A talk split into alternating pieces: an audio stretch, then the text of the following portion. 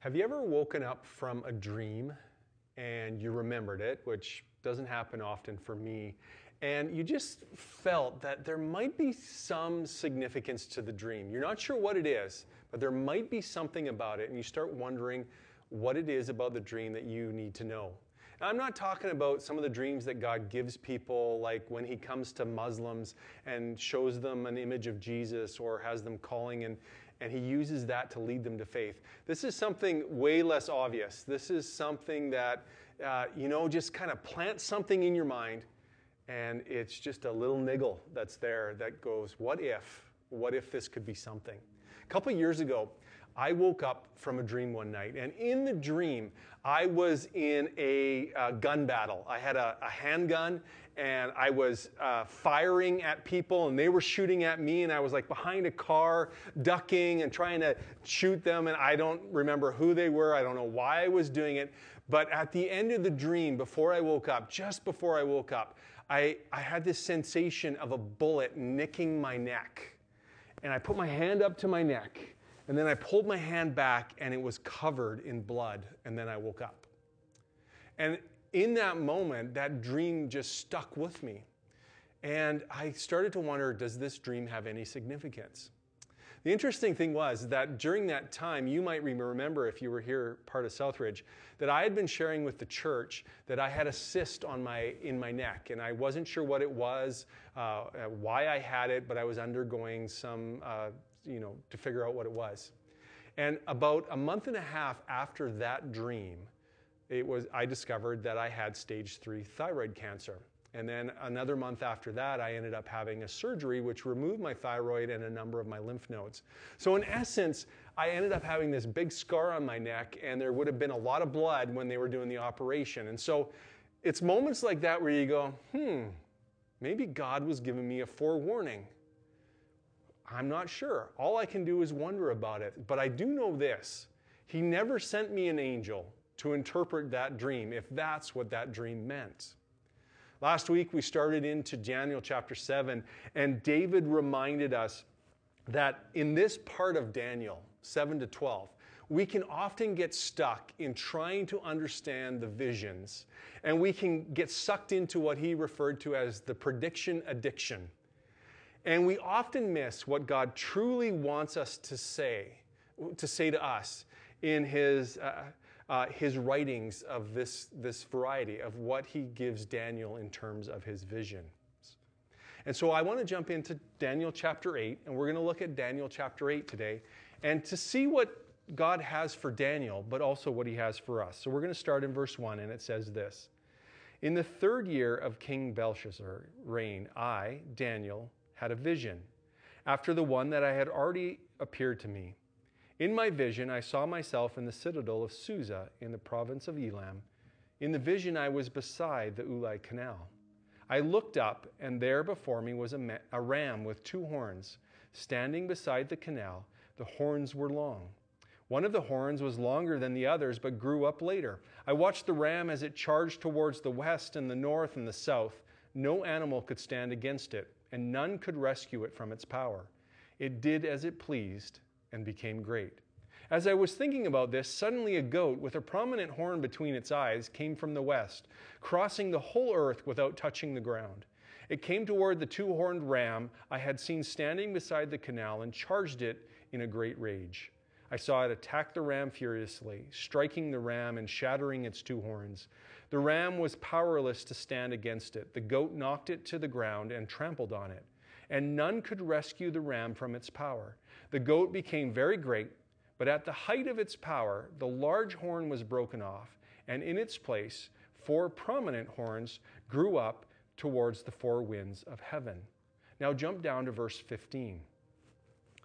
15 says, While I, Daniel, was watching the vision and trying to understand it, there before me stood one who looked like a man. And I heard a man's voice from the Ulai calling, Gabriel, tell this man the meaning of the vision. So he came near the place where I was standing. I was terrified and fell prostrate. Son of man, he said to me, understand the vision concerns the time of the end. While he was speaking to me, I was in a deep sleep with my face to the ground. Then he touched me and raised me up to my feet. He said to me, I'm going to tell you what will happen later in time, in the time of wrath, because the vision concerns the appointed time of the end. The two horn ram you saw represents the kings of Media and Persia. The shaggy goat is the king of Greece, and the large horn between its eyes is the first king. The four horns that replace the one that was broken off represent four kingdoms that will emerge from his nation, but will not have the same power. You see, the beginning of this chapter tells us that seven and eight are connected in some way. And this vision that Daniel receives is just a couple years later after the first one. And there are some similarities, but there are also some differences between the two visions. In this vision, we are given, uh, or Daniel is given a vision of two animals that we recognize a ram and a goat. We know what those look like, unlike the visions in chapter 8, which there are four animals, and they're weird animals. They're hybrids of animals we might recognize, but they're not really the animals that walk this earth.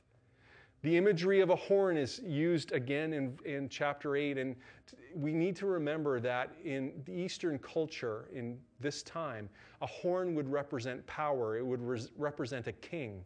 And so that's why it's so prominent in these visions. And in chapter 8, we actually end up having more clarity about what the vision actually means than we do about in chapter 7. We find out because God tells Daniel that these two animals represent two very specific kingdoms the Medes and the Persian kingdom, and the Greeks. And the large horn of the goat represents what we find out later on that Daniel doesn't know Alexander the Great, who ended up conquering the Persian Empire in a mere three years. And at its height, Alexander's empire stretched from Greece all the way to India. And while Alexander was a young man, still in his 30s, he ended up dying at the peak of his power. And when, his, when he died, his empire was split up between four of his generals because both his sons ended up being murdered. And then that brings us to verse 9. So let me start verse 9. Out of one of them, speaking about the horns, came another horn, which started small but grew in power to the south and to the east and towards the beautiful land, and that means Jerusalem. It grew until it reached the host of the heavens, and it threw some of the starry host down to the earth and trampled on them. It set itself up as, a, as great as the commander of the army of the Lord. It took away the daily sacrifices from the Lord, and his sanctuary was thrown down. Because of rebellion, the Lord's people and the daily sacrifices were given over to it. It prospered in everything it did, and truth was thrown to the ground. When I heard a Holy One speaking, and another Holy One said to him, How long will it take for the, the vision to be fulfilled? The vision concerning the daily sacrifice, the rebellion that causes desolation, the surrender of the sanctuary, and the trampling underfoot of the Lord's people. He said to me, It will take 2,300 evenings and mornings then the sanctuary will be reconsecrated. Then, if you jump to verse 23, it says this this is the interpretation. In the latter part of their reign, when the rebels have become completely wicked, a fierce looking king, a master of intrigue, will arise. He will become very strong, but not of his own power. He will cause astounding devastation and will succeed in whatever he does. He will destroy those who are mighty, the holy people. He will cause deceit to prosper, and he will consider himself superior. When they feel secure, he will destroy many and take his stand against the Prince of Princes. Yet he will be destroyed, but not by human power. The vision of the evenings and mornings that has been given you is true, but seal up the vision, for it concerns the distant future. You see, Daniel gets told that there will be four kingdoms that will emerge, and out of one of those kingdoms, a king will become greater and will actually devastate the Jewish people. If you look at history, you realize that one of those four kingdoms that emerged after Alexander was the kingdom that Seleucus, the general, founded. And as you continue to observe history, you will realize that the eighth ruler in, this, uh, in that dynasty was Antiochus IV Epiphanes. And when you compare the, the actions that he took in his life with some of the things that are said in this vision, you can see why a lot of people believe that he is that little horn that grew big. For instance, it says that he will be a master of intrigue. Antiochus usurped the throne by stealing it from his nephew, who was the rightful heir. That he would become strong. He, Antiochus, launched a uh, ruthless conquest and enlarged his territory. It says that he will destroy the holy people. Antiochus suppressed the Jewish worship. He replaced the Jewish high priest with someone he wanted. He outlawed circumcision. Uh, in fact, if women uh, performed uh, circumcision on their sons, he would take the mother and the son and throw them off the city walls, killing them. He made it a crime to possess the Jewish scripture. He burnt them whenever he found them. He, uh, uh, he stopped Sabbath and festival celebrations. He desecrated the temple by erecting an idol of Zeus and then sacrificing pigs which were unclean animals to Jews, on the altar, and he considered himself superior. Uh, he actually had coins minted with his image on it with the inscription Theos Epiphanes, which literally means God made manifest. He considered himself basically a representation of God on earth. He is truly he was truly a terrible man and he truly did terrible things to the Jewish people. And it's no wonder often people refer to him as the Old Testament Antichrist. And yet, I think we need to pause here for just a second and be reminded that in the Old Testament, there's a couple of ways that prophets, prophets functioned. The normal way, when you read the Old Testament, the normal way prophecy functioned is you'd have the Old Testament prophet would come and warn the Jewish people of an impending disaster or judgment and he would call them to repent of their sin and return to God. And if they did that, the promise is that God would restore them. Uh, and that you see that in a number of places in the Old Testament. But then there is a different type of writing, this writing that Daniel is doing, apocalyptic writing, where the writer is writing out of suffering, meaning that the intended audience that he is writing to are already suffering. It's not a warning to them.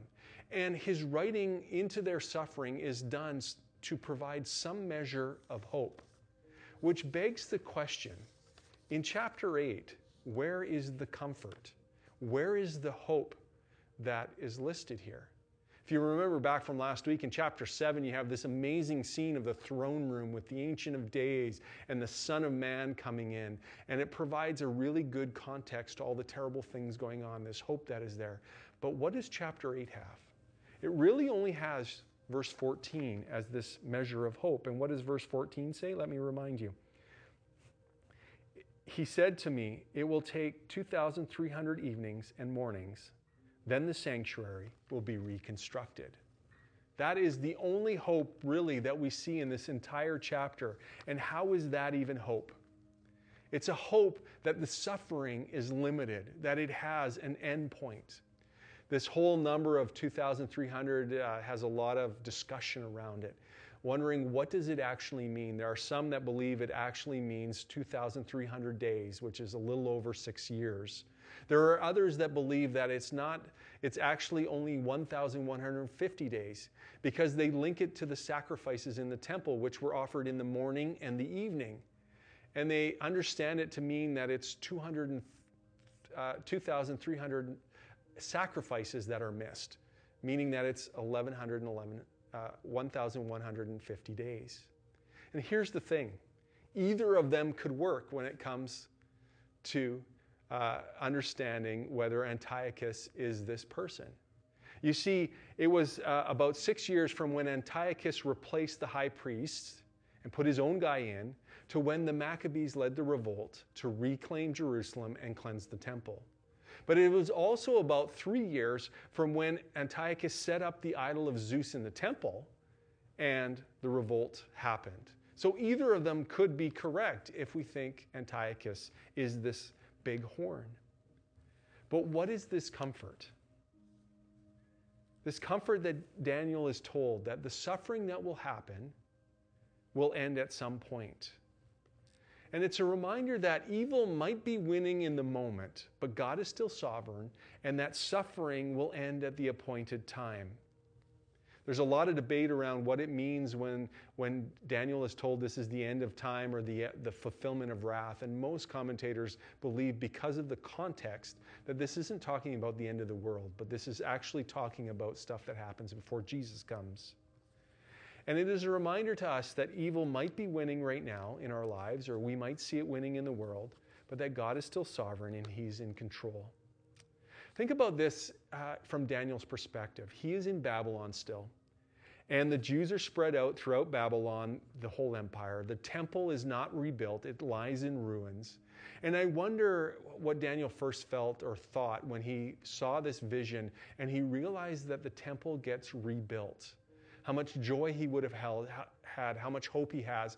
But only that hope is crushed when he realizes that there is a bunch of suffering that's going to happen to the Jews in the future.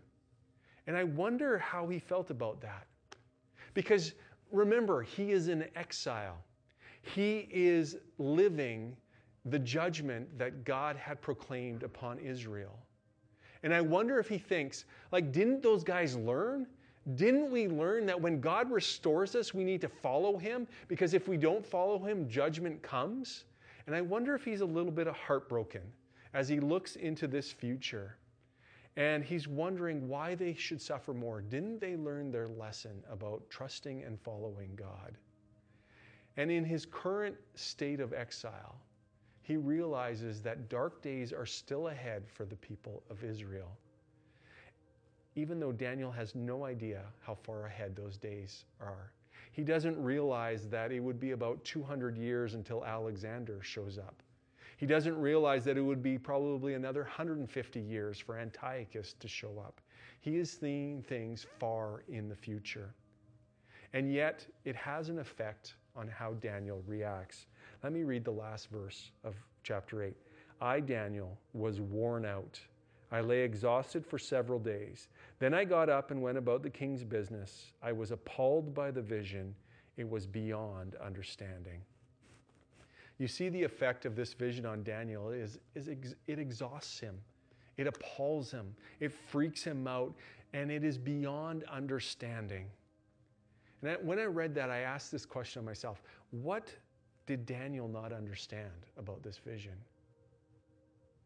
And it got me to thinking when, it, when we think about events in our lives, there are, there's the what of the event and there's the why of the event.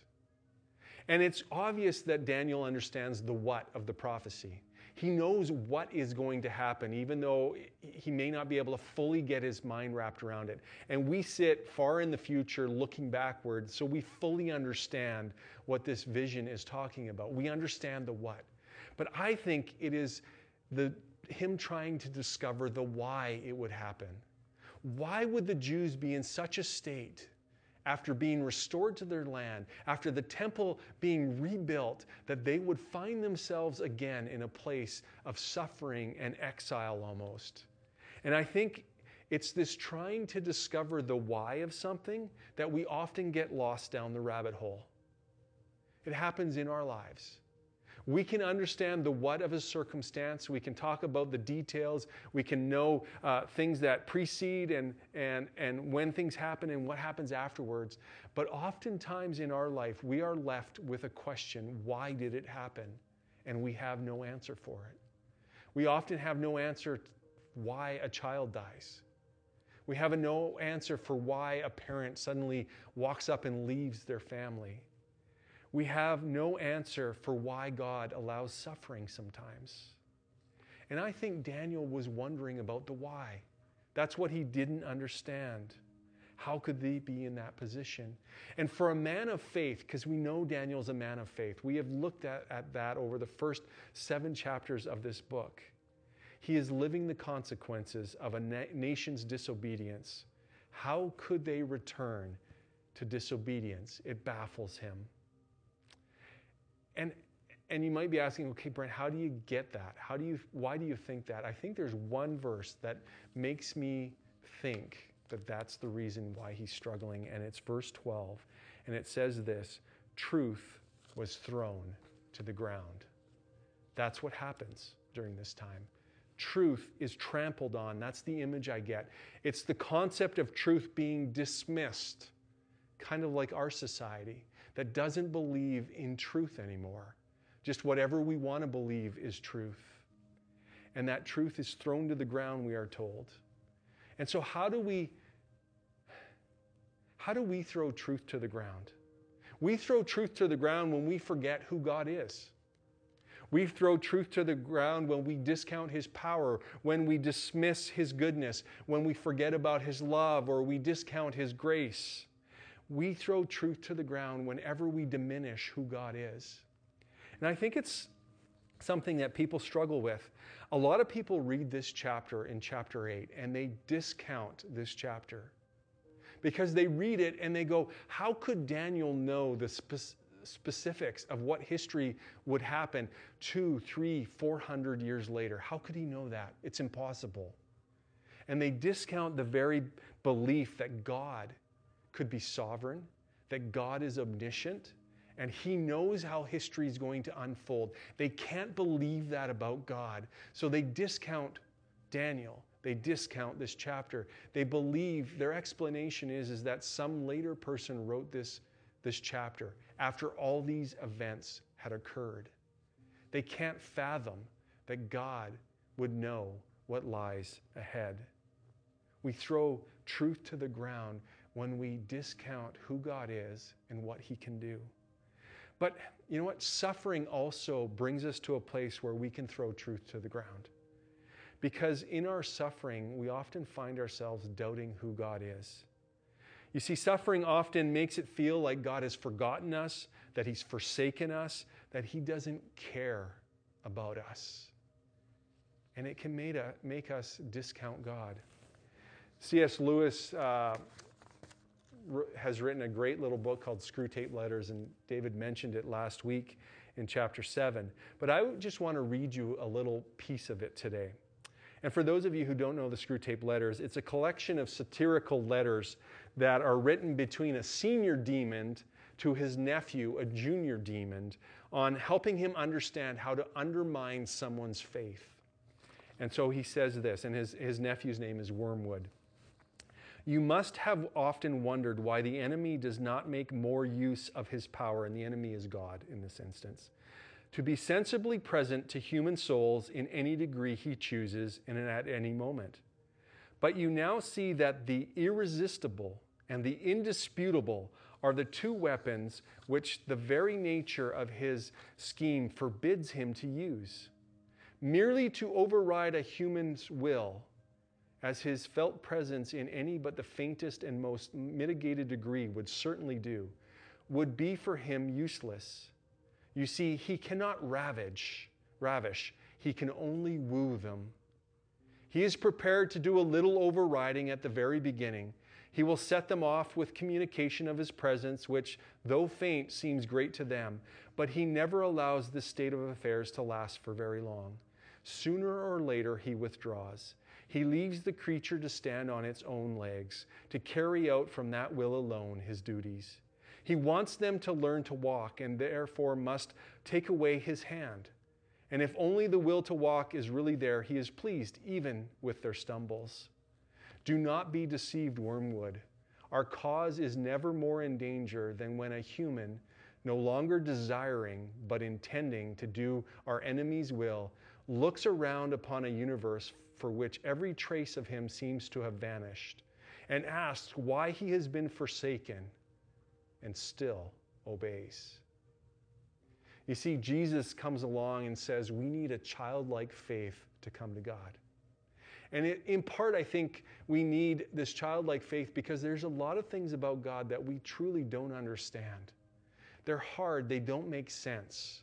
And it takes faith to accept them, it takes a childlike faith. And yet, there are people who start out with a childlike faith, and yet they congratulate themselves when they believe they have gained knowledge and have grown up and put away some of those childish beliefs. And what they end up really doing is throwing truth to the ground.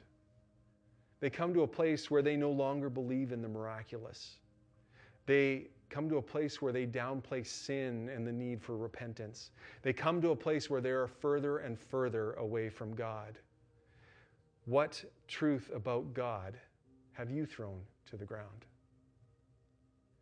Jesus says that He is the truth, which means that if we throw the truth to the ground, then we throw Jesus to the ground.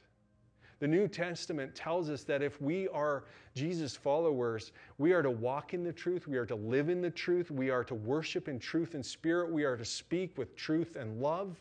All these aspects of truth, we are to live, we are to embody them. And the New Testament warns us and gives us this truth that much like Daniel was warned, to follow Jesus invites suffering. It invites suffering into our lives. So don't be shocked when suffering occurs. And yes, in our suffering, we often feel distant from God. We don't feel like we hear Him or feel connected to Him. But don't throw truth to the ground in that moment. Be reminded of what Peter says in 1 Peter chapter 4 verse 19 when he says this, "So then, those who suffer according to God's will should commit themselves to their faithful creator and continue to do good." It's the same action that we see Daniel live out. After he recovers from this devastating prophecy, this vision, he goes about his business, the thing that God had called him to. Wormwood is warned about the same thing to fear the believer that even in the midst of feeling abandoned or forsaken, still obeys what God calls him to do. Peter encourages us to step out and do the good that God wants us to do, even if we are suffering. You see, our faith develops when we can't see or feel God, and yet we commit ourselves to obey Him. Daniel knew at the end of this vision that the Jews needed God to show up, to act in order to, for them to survive. And he sees that hope instilled in this vision that God will not allow the suffering to continue forever. There is an end date. He does show up. We need the very same thing. But we have something that Daniel never had. We have a greater understanding of God's plan of salvation for us. We know that God sent his son Jesus to die for us. We know that Jesus, in dying, paid the penalty for our sin. We know that Jesus rose from the dead. We know that God showed up and that because of what Jesus has done for us, he can rescue you and I as long as we put our childlike faith in him. Maybe all we need to be reminded about today is this that old preacher slogan in referring to Easter. It might be Friday, it might seem dark, it might seem home, hopeless, it might seem like there is no way out, but Sunday is coming. Let me pray for us. Dear Heavenly Father, I just thank you for this message of hope. Lord, I pray for us today. I pray that we have not thrown down truth to the ground. I pray that you would search our hearts and our minds and reveal to us if there is an area we, where we are doubting you, where maybe in our suffering we have pulled back from you. Speak to us today. Lord, I pray for those who are suffering, who are in the midst of the darkness, who are in the midst of pain, who are in the midst of a wilderness, who seem far from you. Encourage them today to continue to follow you, to continue to obey. Lord, thank you for this message of hope. Thank you for this reminder that you have acted on our behalf and that because of Jesus, we have a hope that never dies. Thanks for joining us today. I pray that uh, you will be encouraged because of this message. Uh, if you're new to Southridge, I encourage you to go to our website at southridgefellowship.ca, get connected to, with us, find out a little bit more about us. Uh, shoot us an email so we can get to know you. And I hope and pray that you will spend some time just thinking through the questions that will show up after we're finished. Spend some time praying about them. See where God wants to speak to you, and then live that obedience out this week. Have a great week, Southridge.